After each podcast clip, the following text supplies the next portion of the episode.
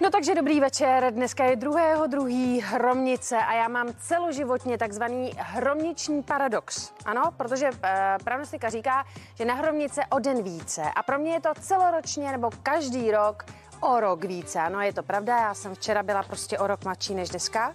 Já už jsem přestoupila tu hranici toho, že už jsem tak stará, že už to prostě neříká ten věk. 20 a kus. A nejsem sama, kdo v tom takhle je, protože Ondřej Gregor Brzobohatý se narodil druhý o druhý a my už jsme se ráno přáli, ale i tak, Ondrášku, všecko nejlepší.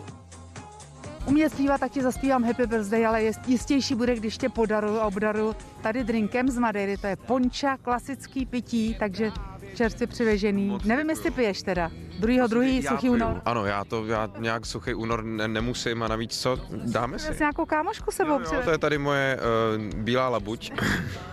Ona jde až příkopu chudinka. Možná se promění e, nějakou, Nějakou krásnou zakletou. ženu. No. Zakletou ženou, ne, to už mám doma. Máš, zakletou máš doma, Já to jo. už jsem vysvobodil. Jsou takový zvěsti, jste spolu, nejste spolu, bydlíte spolu, prosím To tě, já nevím. Neustále jsou nějaký zvěsti. Ještě taky, jestli, jestli není těhotná, byly zvěsti a eh, ne, těhotný jsem zatím jenom já po Vánocích.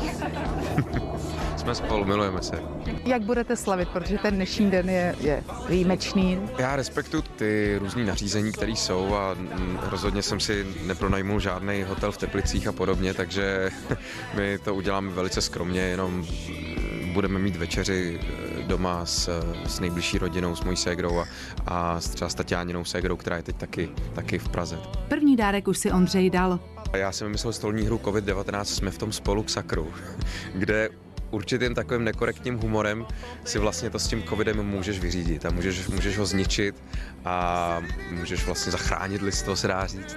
A doufám, že, eh, že se nám to podaří i třeba nějak dostat mezi lidi. Navíc, když si to koupí, tak jsem se ještě domluvil s Tatianou, aby, aby část eh, z těch peněz šla na nadaci a pomohlo se seniorům, kteří to skytali jako jedni prostě z, nej, z nejpostiženějších eh, díky téhle nemoci.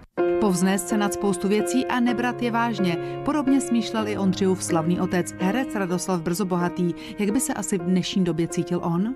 Já si myslím, že táta by byl strašně naštvaný. Naštvaný přesně proto, že by nemohl se potkávat s lidma, nemohl by hrát.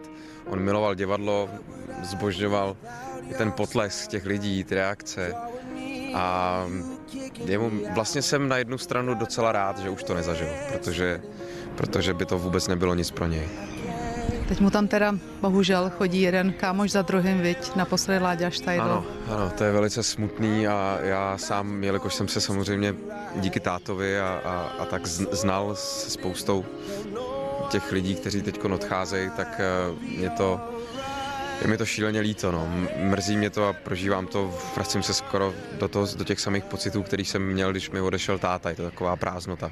Ale zpátky k dnešním narozeninám. Ondřej si přibývající léta nepřipouští, on je totiž ani nepočítá. Já si to vždycky nepamatuju, fakt. A byl jsem o tom přesvědčený. Říkal jsem si, že já oslavím vlastně teď 37. narozeniny. Ne, že bych si ubíral na schvál, ale já fakt nějak to... A možná to bude i díky těma krémama, který si patlám eh, na sebe. To jsou Tatiániny krémy, ona toho používá spoustu takových různých jako věcí, úžasných, nějakých bio. A já vždycky k tomu přijdu jak slepým houslím, slepý houslím, takže já na to koukám, se tam napatlám na ksicht a to je nějaká maska zrovna vyživující a podobně.